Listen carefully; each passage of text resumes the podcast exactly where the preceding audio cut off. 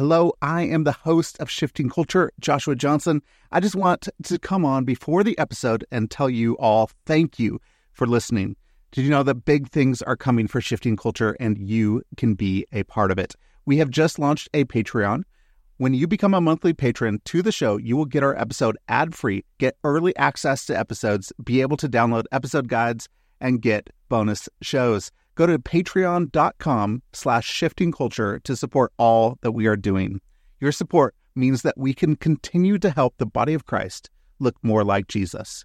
Again, go to patreon.com slash shifting culture. Thank you so much. Now, on to the episode.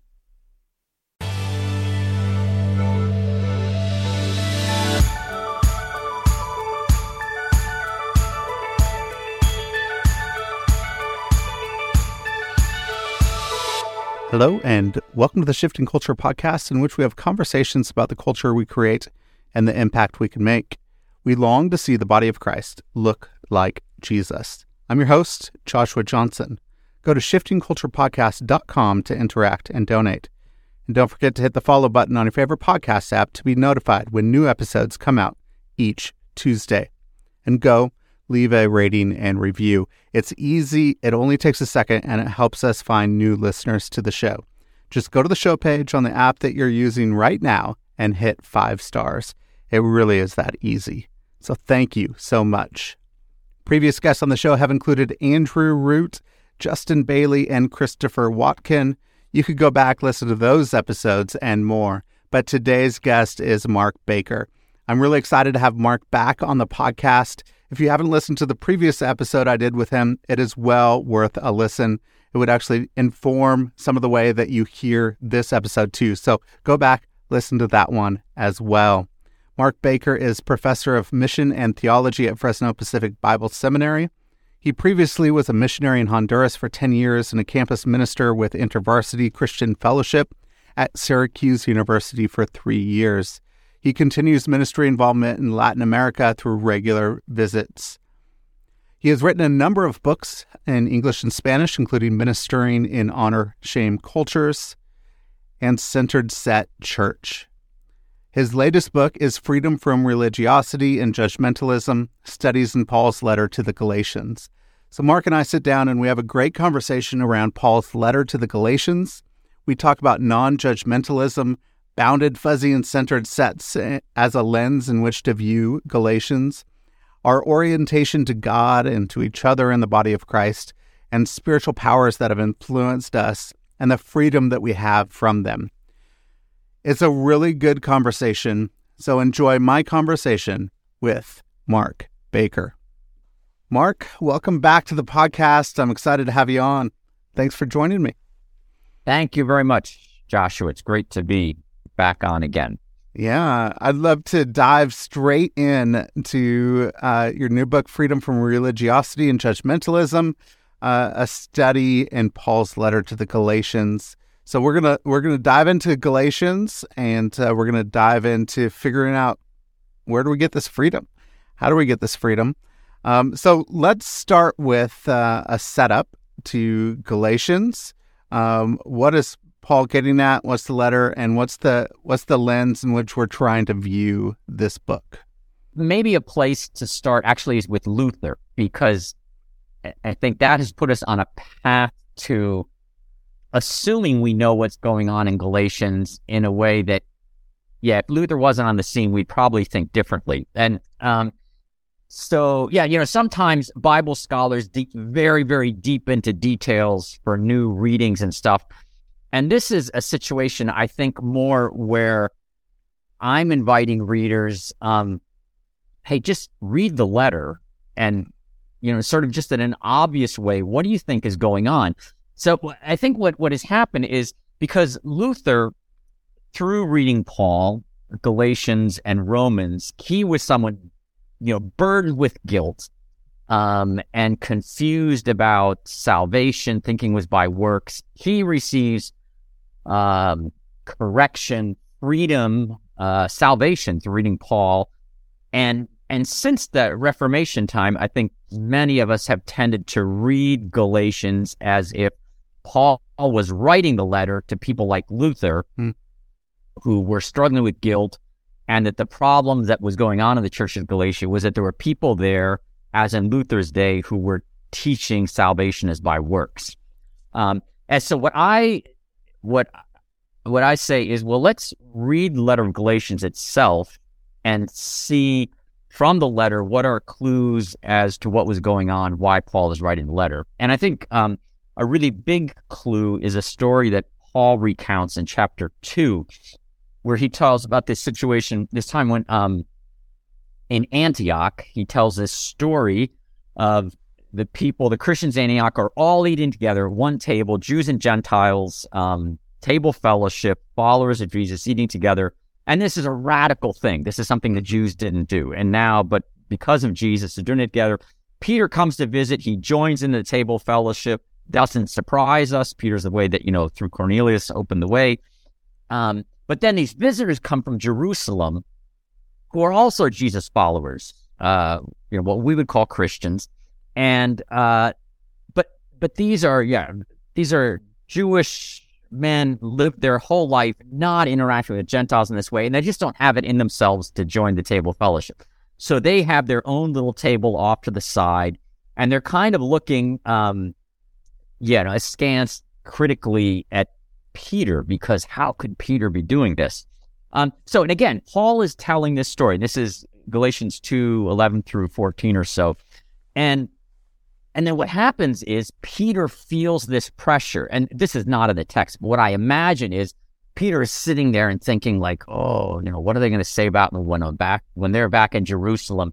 And feels this pressure that many of us have felt in church kind of situations of when we were on the wrong side of a line. Um, you know, I remember one time it, it, as a college student, we went on this, um, this is a long time ago, back in the late 70s, and went on a field trip to a and I won't name the church or even, yeah, doesn't believe it all, what even state it was in. But this is a very big church. But I walked in, you know, and this is the 70s, and I have my long hair and, you know, nice, colorful shirt. It was a Sunday evening service. I walk in, and everyone else there had, um, yeah, hair was above their ears. They were all wearing white, all the men were wearing white shirts and ties. And I immediately feel like, oh, and, and you feel this shame, yeah. like, oh, and it wasn't because I, well, well, leave me aside, get back to Peter. So that sort of feeling of like, oh, you know, people are looking at me, Shane. So I think Peter's feeling that he pulls back and leaves the table. And this is not just, oh, you know, let's have, you know, have a snack after church or something. This is where they're, they're having, uh, not just fellowship, but communion, the Lord's yeah. Supper. And then the other Jewish Christians leave from the table. So, and Paul says then he confronts Peter and says, Peter, what are you doing? You're not living according to the truth of the gospel. And then he says, um, you know, in 216, hey, it's, it's through the faithfulness of Jesus that we, even us Jews, this is how we're justified, brought into covenant relationship with God, the Gentiles as well. Okay, mm. so why is Peter telling, why is Paul telling that story? Um, so now if we go back to Luther for a moment if if the reason Paul is writing the letter to the Galatians is because there were individuals weighed down by guilt and confused about um, a teaching that's teaching you're saved by your works, why is why is Paul telling this story? Like it, it doesn't have anything to do with guilt, um, and it's not there. There's no mention of teaching. It's this, it's this question of who belongs at the table. What mm. do you need to live like a Jew in order to, to be at this table fellowship? So Paul, I think, is telling this story because something very similar is going on in Galatia. And he is concerned that, again, there's going to be this ripping apart of the community.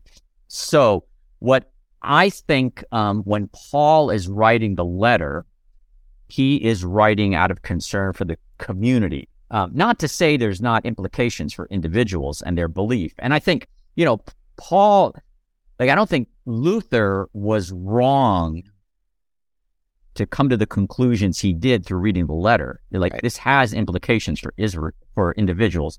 But I don't think that was what was driving Paul to write it.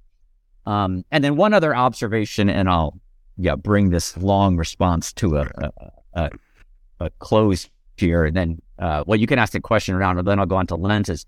is a really important thing is everyone in the letter to the Galatians is already a Christian. Hmm.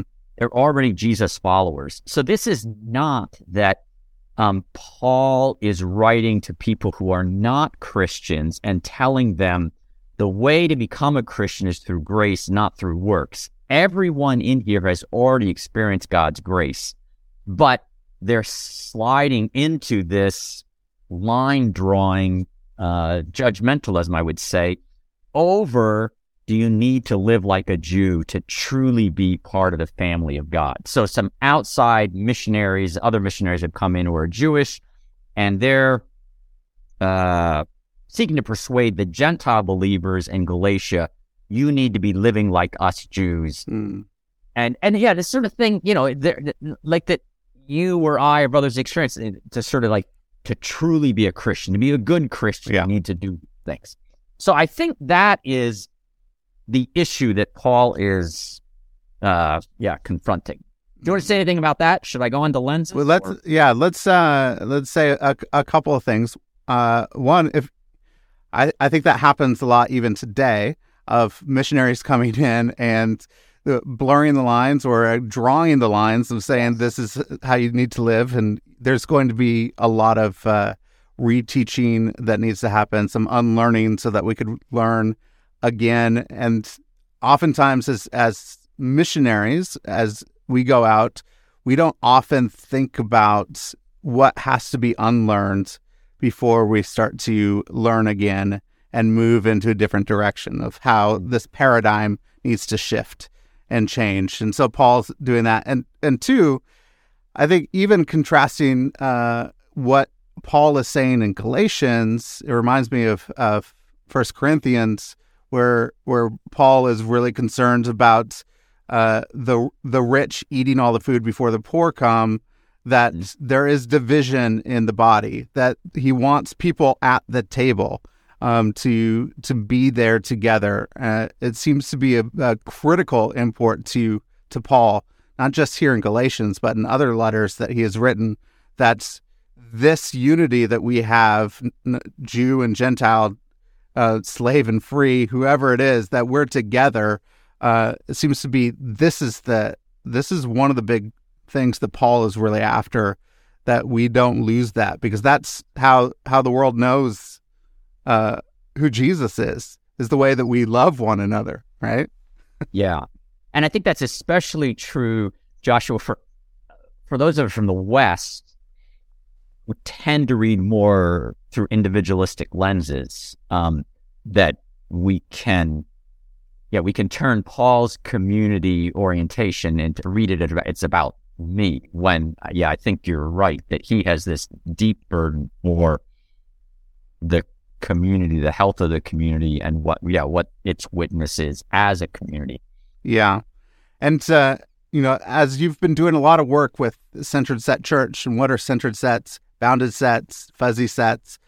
And if we take that lens and, and viewing of Galatians, we could start to to look at what the, the community is doing here. So if you could want to speak a little bit to to what those are, um, and if people want to hear more, they could go back to our, our earlier podcast episode where we go in deep but give us a little general overview of what those things are and then how we could that informs our reading of galatians So this is something I'm borrowing from Paul Hiebert, missiologist, and this is a a very visual concept. So I will invite you to go to centeredsetchurch.com. And if you scroll down to the second pane there, there's a thing that says um, free PDF or something like that. And has that has diagrams of what I'm going to explain right now. Um, so hit pause, go get that, come back. So uh, so this is about who uh, how a, how a community, how a group defines who belongs, discerns who belongs might be a better way of saying it. And so one is a group that draws a line and it has a certain set of characteristics, qualities, beliefs, draws a line, and, and then we have a circle. And whoever's within that who who adheres to these things complies, they're part of the group. And the group just looks. And you could feel this is what these people were doing who arrived from Jerusalem. They like their line was you don't eat with Gentiles. These Gentiles need to be circumcised and even live like Jews in order to be inside our line. We can eat with them. So that's a that's called a bounded group, bounded set, borrowing from math. So a bounded set uh, church is this line that's drawn, and whoever complies is within, and the others without. And um, this has, especially in churches, I mean, there are there's you know bounded groups in society that um, yeah, it's not like an evil thing to be bounded. There are things I tell my seminary students: you're a bounded group. You applied, you paid your tuition, you got, you know, your GPA is high enough, you're in. Um, but in churches, it tends to go in the direction of judgmentalism and this sense of we're in, we're better, um, and then and a lot of shaming that goes on as you get closer to the line or going over the line. Therefore, uh, some people that they don't want this judgmentalism, and clearly the line is the problem. So say get litter, get rid of the line, and you erase the line, um, and then what you have then is a fuzzy group and it takes care of the judgmentalism problem, but it creates new problems. So a fuzzy group, uh, yeah, it's it it its sense of identity uh, dissipates because there's not something. What's yeah, it's not very clear who we are, why we are. Very hard to work for conversion in a fuzzy group because what are you calling the people to? And yeah, just ethically, discipleship, it's a low bar. Um, it's it's about tolerance. You know, not upsetting anyone.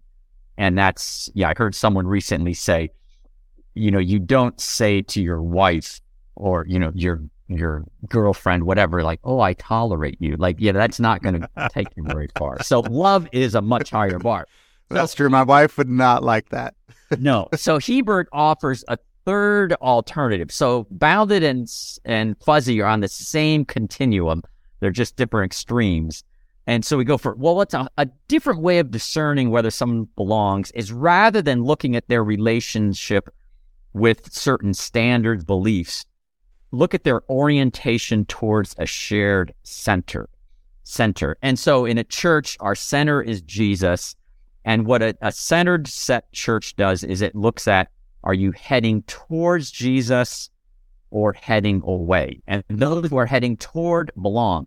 And so, uh, a great thing about a centered set is it can still have take beliefs, behaviors, gives it an importance and to a seriousness, like it matters. Yeah. Um, but but my security isn't in the line of where I'm at in relation to this line. My security is in the setter, and there's more room for process, for journeying, for pilgrimage, because we see someone who, yeah, they, they may be stumbling, not doing so well, but they're oriented towards the center we're going to work with them.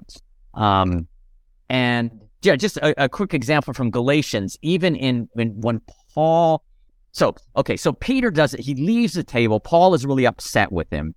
But what does Paul do?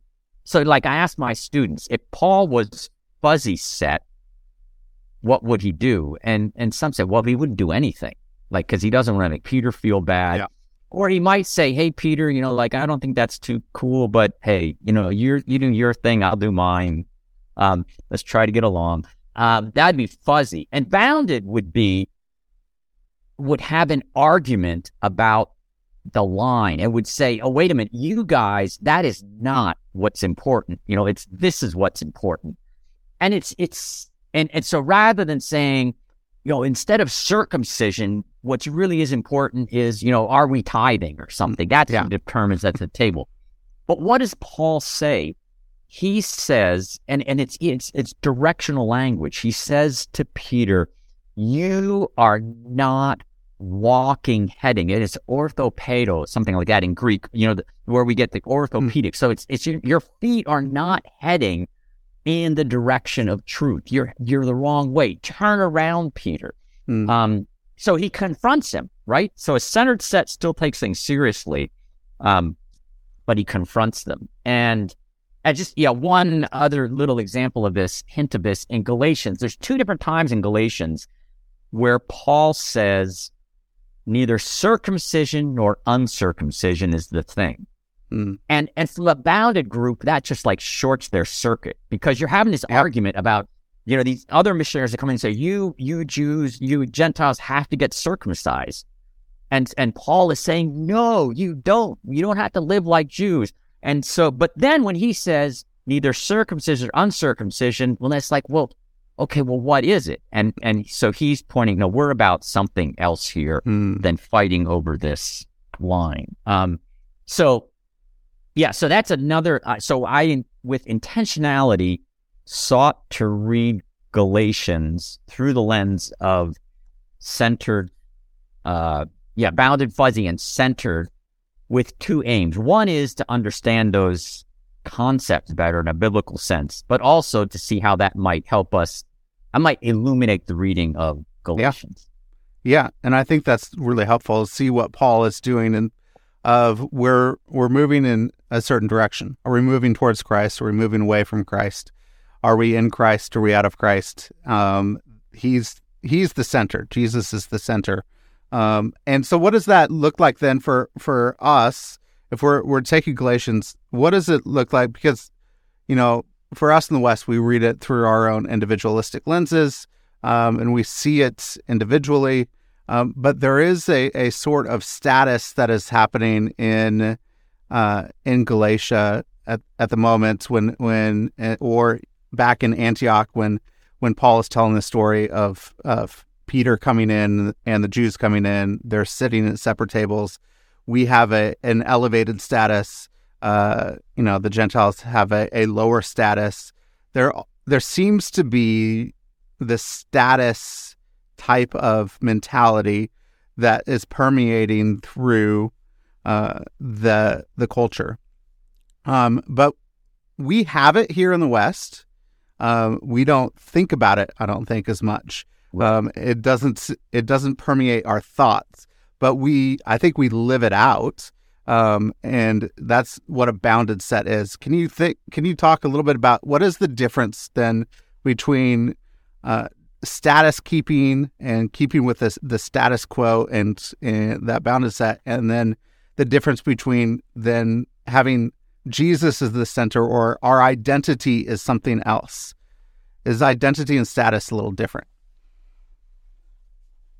Well, those are great questions. Um, you know, let me reel myself in a little bit here. Uh, so, and so the first to say, as you're talking, the other lens I sought to read Galatians through is honor and shame. And so, and, and again, in both of these, I think they they point to there's greater riches in Galatians. So let me um yeah, let me first say something briefly about identity um in Galatians. And uh yeah, let me I, I think I'll just I'll read you a few sentences from the book. So this is in um in Galatians three nine, and so they I'll read this this is from the NIV. It says um uh, so those who have faith are blessed along with Abraham. And then the next verse is, and all who rely on observing the law are under a curse.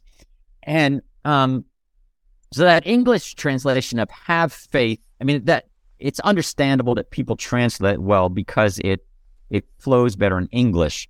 But more literally, and you know, even like you know, you got New American Standard or King James, it's those who are of faith. And so again, that's not you know that's not smooth English yeah. now. So it's understandable they, they do the other way. But but if we go with that way, so um, when I was working on this, J. Louis Martyn especially he emphasized he put identity in here, and he said so when you say those are of faith, that's um, that's identity language, and and so he offers this um, his translation paraphrase of it is those whose um so the for nine it's those whose identity is of in the faithfulness of Jesus. Those who are of the faith. They are this is their identity. And in contrast the others those whose identity is derived from observance of the law and so Mm. so he's expanding a little bit but it's it's basically those who are of circumcision those who are of the faith of Jesus so there is it just yeah, an identity sense is where are you putting your identity? And so back Yeah. to what you said, Joshua, the the bounded group, and I think this is a really significant observation, is you know, lots of churches would say our center is Christ. Like that's yeah. that's common Christian language. Um, but what what happens in a bounded group? It's not that people don't believe Christ is their center. Yeah, you know, they're not going to say, "Oh no, Christ is not our center." But when you're secure, you're, you naturally put your attention where your security lies. Mm. And in a bounded group, the line is where your security is. That's what tells me where I'm in. If you go back to that example, all those people in there with their white shirts and black ties, short yep. hairs, that that is that's their that's it telling them they belong. And so they put importance to that. Their identity is in their white shirt, black tie or ties. Um, and so Paul is saying are you of the circumcision group? Is that your identity? Or are you of the Christ faithfulness? Is that your identity? Um, but so then, but into status, and this is where uh, just in working through this anew, working on this book, um, I thought more about okay, status, honor, and shame. And I read a um, a dissertation by David Taylor who worked at uh, reading Galatians through an honor shame lens, and um, yeah, and he's a, he's a much better Bible scholar than I am, and got yeah into great depth on both honor shame culture at that time, but also into some some Greek issues in in Galatians, and what uh, yeah there's there's this in Galatians six. Um, so there's this this passage um, where well, where Paul says, uh, this is verse 12. Um, those who want to make a good impression outwardly are trying to compel you to be circumcised.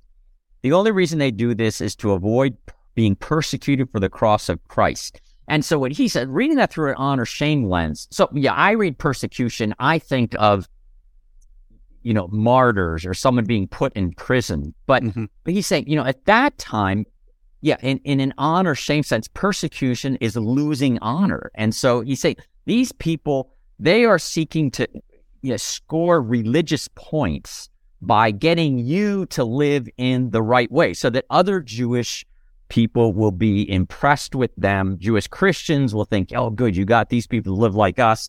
Um, and other Jewish will, will, other Jews who aren't followers of Jesus will not be as negative towards them because they're behaving better. They're not, it's not as scandalous. And Paul says this isn't, they don't really care about you. It's, it's their honor that matters. That's what they're mm-hmm. cared about. But then there's this, um, this fascinating thing goes the next verse. Not even those who are circumcised obey the law, yet they want you to be circumcised that they may boast about your flesh. So that, you know, they're having this achievement.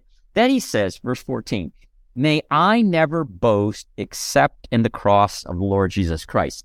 And and so, yeah, previously I thought that, well, that's kind of oxymoronic. You know, may I never boast except in that and think, well, okay, well, Paul's just using that word because he just said about them. But, you know, boasting is wrong. Paul doesn't really want us to boast. But, um, but David Taylor, he points out actually in the, in their context. So for us, boasting is wrong. Like right. you shouldn't boast. But he said in their honor culture at the time, boasting was not a was not an automatically bad thing. Boasting was a way that you're discerning what's honorable or not. So I say something, um, and, and so I gave the example in the book. I say it's like a, it's like a little little child comes up and says, um, or a couple kids come up and say to the teacher, the parent, something. Oh, look what we did. And then how does the parent respond? So if the parent or the teacher responds positively, that lets everyone else in the room know, oh, this is a good thing to do. And so David Taylor says that's how boasting worked in their time. Someone would say, you know, something I've done. And then if if the if people respond positively, it informs this is appropriate behavior.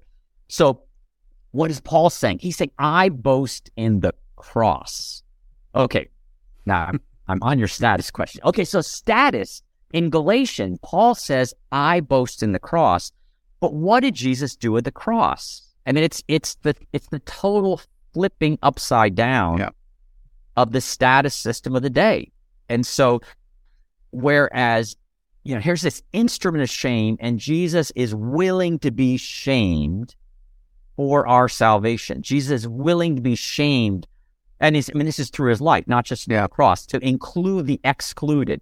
So, what is Paul boasting in? He's boasting in an honor system that derives its identity, derives its status, not by putting others down, but actually by lifting others up. And so it's this radical, so my status, so it's not a rejection of honor shame culture, but it's a redefinition of what's honorable.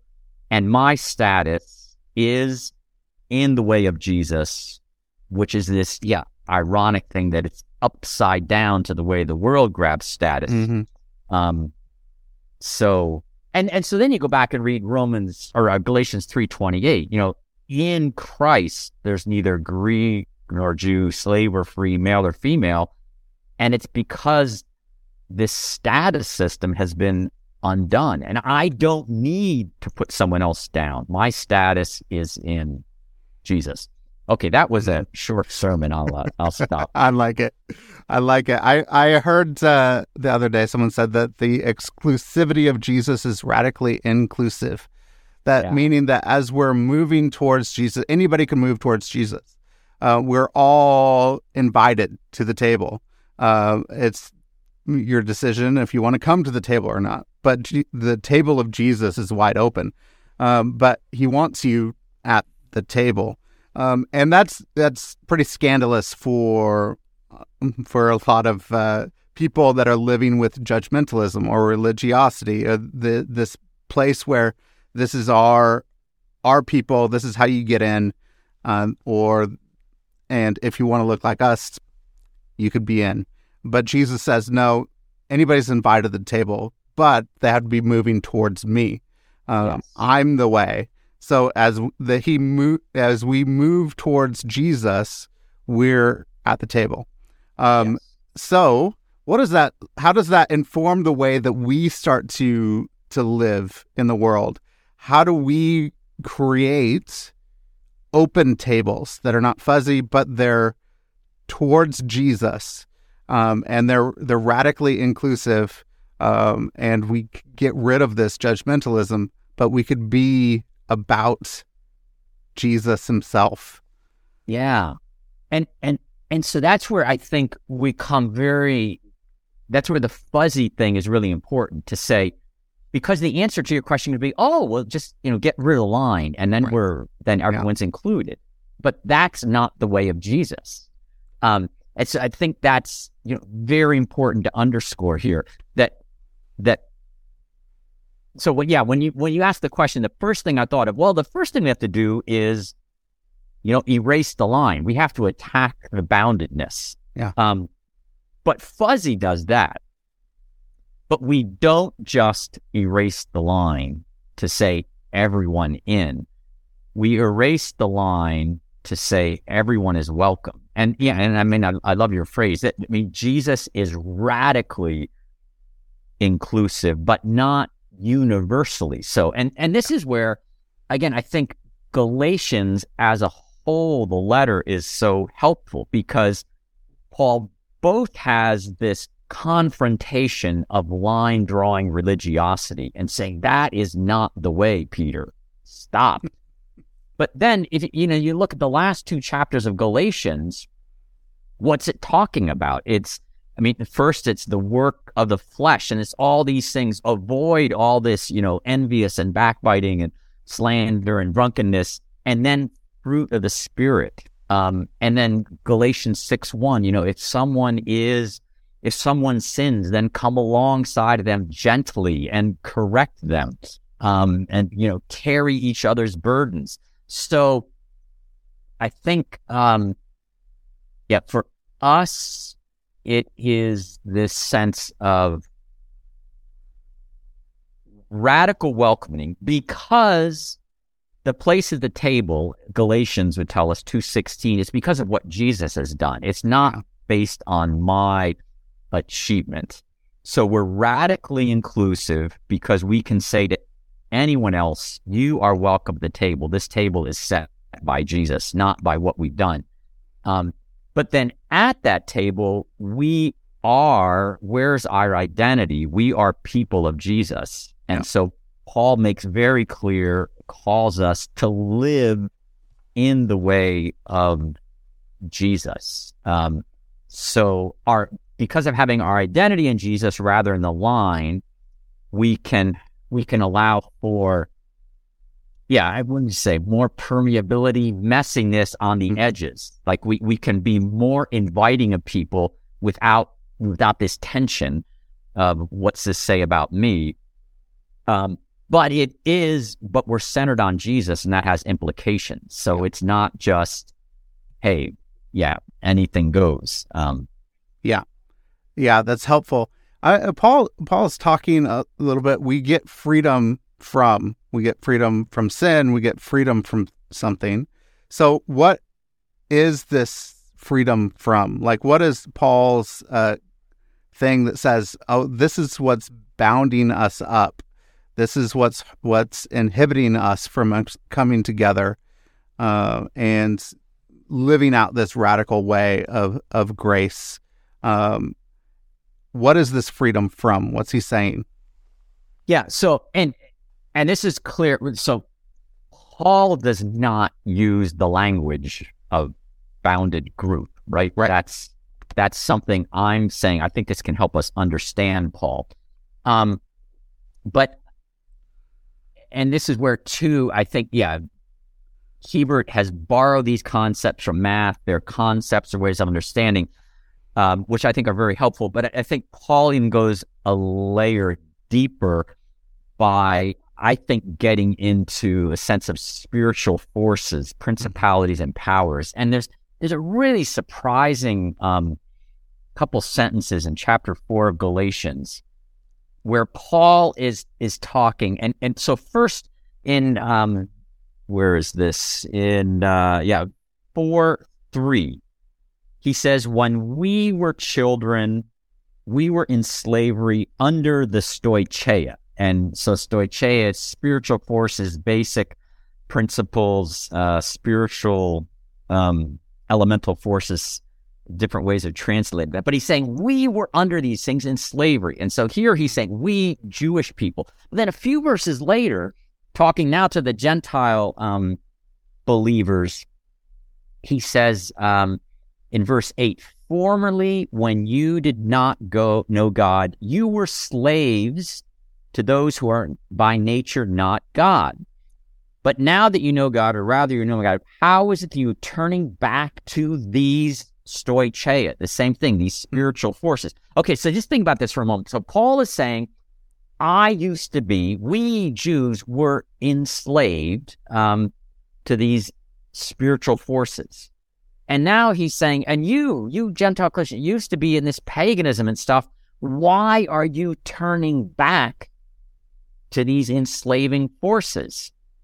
And I feel like I imagine them wanting them to, you know, sort of raise their hand at that point and say, "Oh, wait a minute, Paul. You know, we're not going back to paganism. You know, we're, we're this is we're, in this Christian way. These other missionaries, they're Christians. They're just helping us.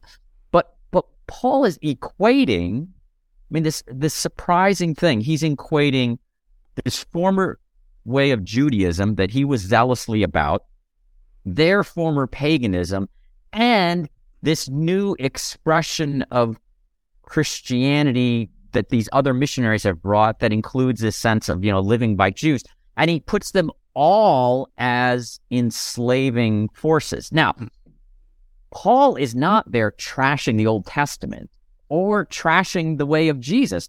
But but what I think what it what it gets at is there are these this spiritual power of religion which grabs hold of good things, such as the law in the Old Testament or, you know, our Christian faith today, and it turns it into an enslaving force. Hmm. So I think to your question, what are we freed from? I think uh, this chapter four points to we are liberated from this spiritual power that confuses and, and this is where, you know, Luther's certainly on the right track. It confuses what the orientation? What's the work that's significant? Is it God's work liberating us or my work, our work to try to please God? That's religion. Is it me, you know, bounded group drawing a line to get my security out of these things we've done, or is it putting my security in what God has done? So I think Paul liberates us, um, not just from wrong information about salvation, gospel, mm-hmm. grace, but also liberates us from this tendency to go the way of these spiritual powers that that enslave. Um, mm. I mean, just one last thing I'd say about that, which again, when when what does it liberate us from? To the point I made, everyone in this letter has already, you know, to use our language, has received Jesus as their Savior. They've already experienced grace, and what that, that says to me then is, um, I need to keep hearing this liberating message of Galatians. I need to continue to be liberated from these spiritual forces because my natural tendency is to go towards judgmentalism. Mm-hmm. You know, when I was growing up, it was my list of, you know, don't drink, smoke, dance. And that's what a way I used to judge other people that are good Christians. And, but today, I am most likely to become judgmental about someone else's judgmentalism. Um, but it's still judgmentalism, right? Yeah. It's still me feeling superior, like, oh, look at those people, how how bounded they are. and as soon as I say that, I've just drawn a line. Yeah. So, but through the work of Jesus, I can be free of that. Mm.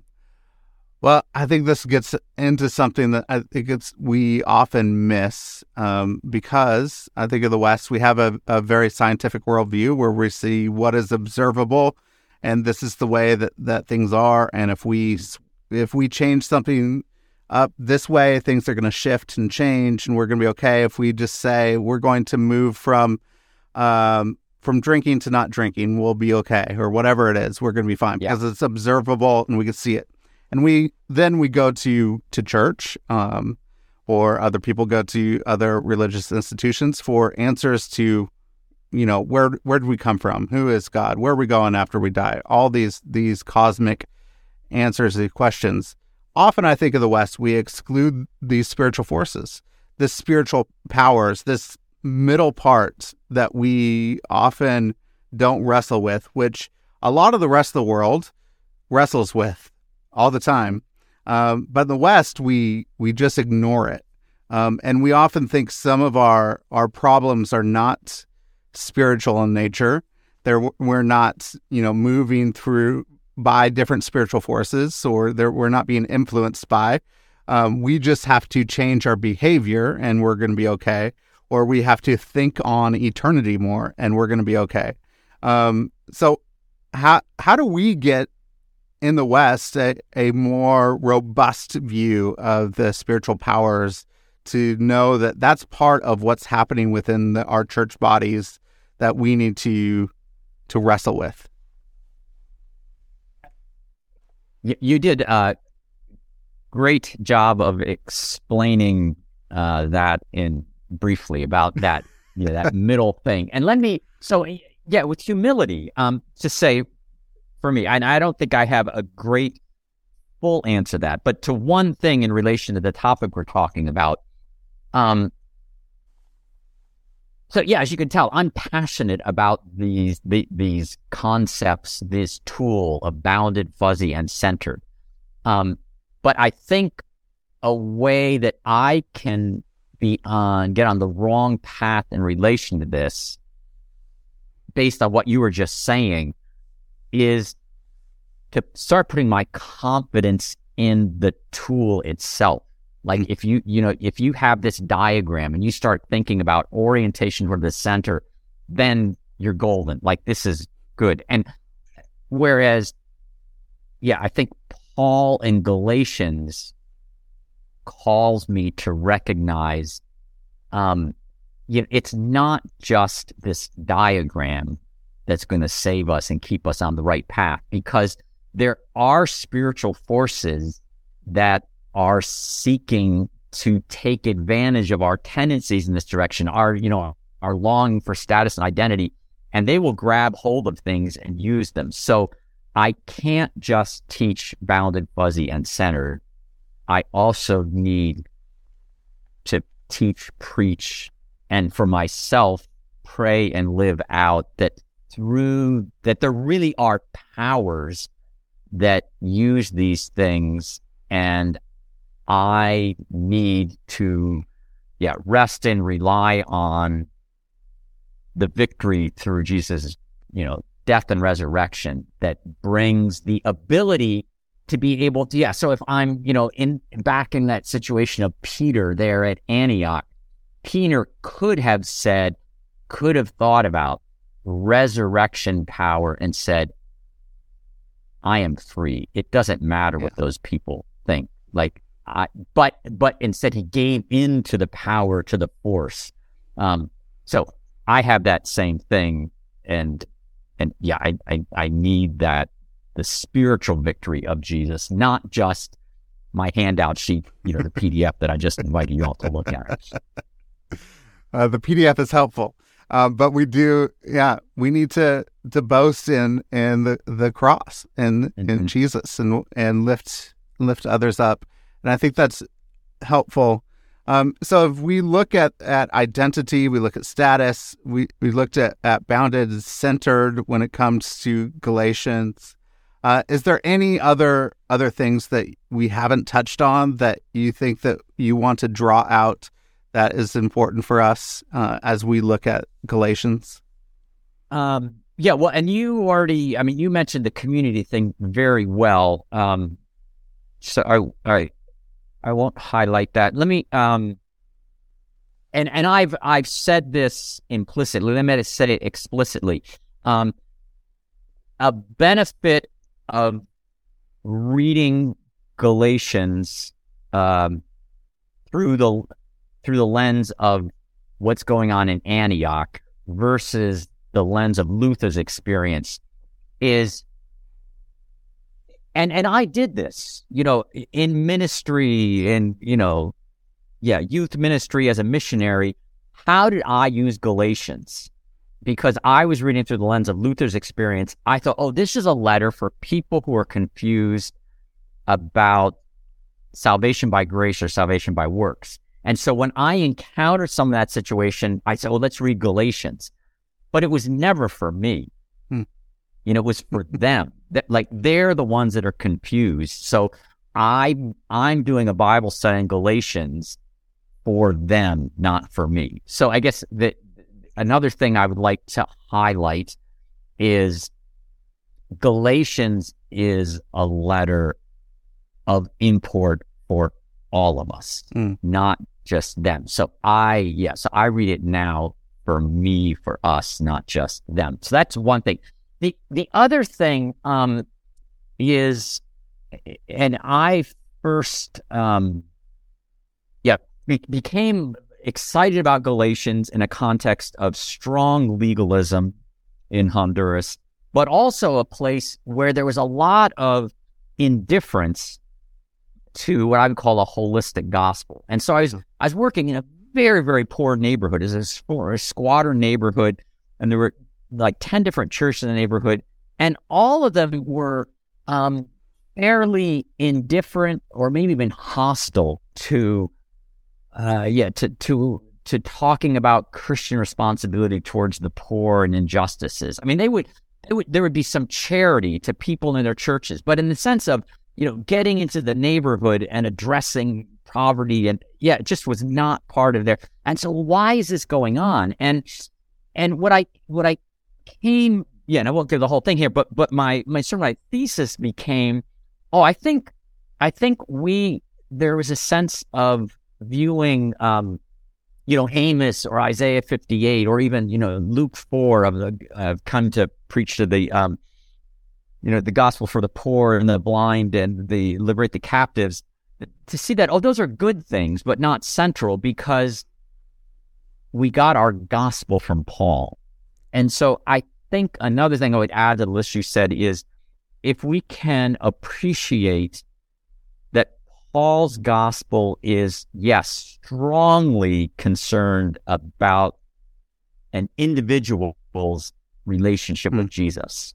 Um, and also strongly concerned about the community, as you had already said, and then also and how the community is living, and yeah. that that then I think it enables us to read other things. It enables, yeah, the gospel to be bigger and broader, um, in a holistic way in Paul and not just in yeah Luke four or Amos, yeah. Isaiah, things like that. So that'd be another thing I would add. Yeah, yeah, that's really really helpful. And the holistic gospel is is needed. What does it look like to see the kingdom of God come here on earth in wholeness? Um, good. I have a couple couple little questions for you at the end. So this one you may have to think a little bit about, but uh, if you could have a, a, dinner party with with anybody, uh, dead or alive, any four people, who would you have a dinner party with? Wow. Um. Yeah, well, right now, I mean, Paul comes immediately to mind just because we're talking about him so yeah. much. I don't know if, if I would always say that, but I'll say Paul right now. Um, I um, Will Campbell was a renegade Southern Baptist pastor who he's a storyteller and he had a very significant impact on my life. I would I'd love to have him at the table and he would make it uh, a lot more yeah quite interesting let's see um and yeah i don't know you know i'm watching the chosen right now yeah. like many other people and it, it has me just you know curious about yeah thinking more about jesus disciples so i would take um yeah not one particular but just it'd be, it'd be fun to have a disciple of jesus at the table and let me see. That's three. I go, I'll go with Jacques Ellul. He was a French mm-hmm. sociologist, theologian, had a big impact on me as well. So, or was that four or five? That's know. perfect. That's great. That would be interesting. That would be a fun little little dinner party right there. That would be great. Um, is there a there a thin place for you? A place where you feel uh, the presence of God a little bit more uh, innately? Where do you go when you want to to be close. Yeah, like I'm I'm very, you know, nature wilderness oriented. Um so that would be yes, sitting along a stream where I can hear rapids or something like that would be my thin place in the individual sense. Um although I would say yeah, I've had such deep experiences in Honduras where I was a missionary that dropped me down into a little church somewhere in Honduras singing mm. praise songs, and I'm I'm quickly in tears. So, mm. yeah, uh, beautiful. Uh, how can people connect with you uh, in your book uh, and uh, anything else you want to say? Yeah, so let me. Yeah, so the the, the thing I already mentioned, um, centeredsetchurch.com has information about this book and my other book on Centered-Set Church and also some videos and my email address is at the bottom of the first page of that. And I guess what, yeah, one other thing I'd like to say about this book was it, this is written, um, it's part of a series, um, uh, commentary series that is designed for use by groups. So this is not a, this is written for lay people, um, not a lot of scholarly footnotes and things like that. Discussion questions at the end. So just to, yeah, put that on yeah the genre of the book. Perfect. Yeah, it'll be great for uh, any groups to to come and get this uh, book, Freedom from Religiosity and Judgmentalism. Um, and so, looking at Mark's uh, study of Galatians, uh, and so, Mark, thank you for this conversation. Uh, it was great. It was fascinating to to really look at Galatians in a new way, uh, new lens through bounded and centered sets, fuzzy sets. To look at it through the lens of honor, shame, um, status, and identity. Look at it through what what Paul is really after as we're we're coming together uh, as the body of Christ. That it's written to a group of believers uh, and not just uh, pre believers that are wanting to enter into uh, the relationship with Jesus. So thank you for contrasting what we typically think of what uh, what it looks like as Luther's view of Galatians, uh, and just reading it for for what it is. Um, so thank you for this conversation. It was really good. I loved it. Thank you very much. It was great to be with you again.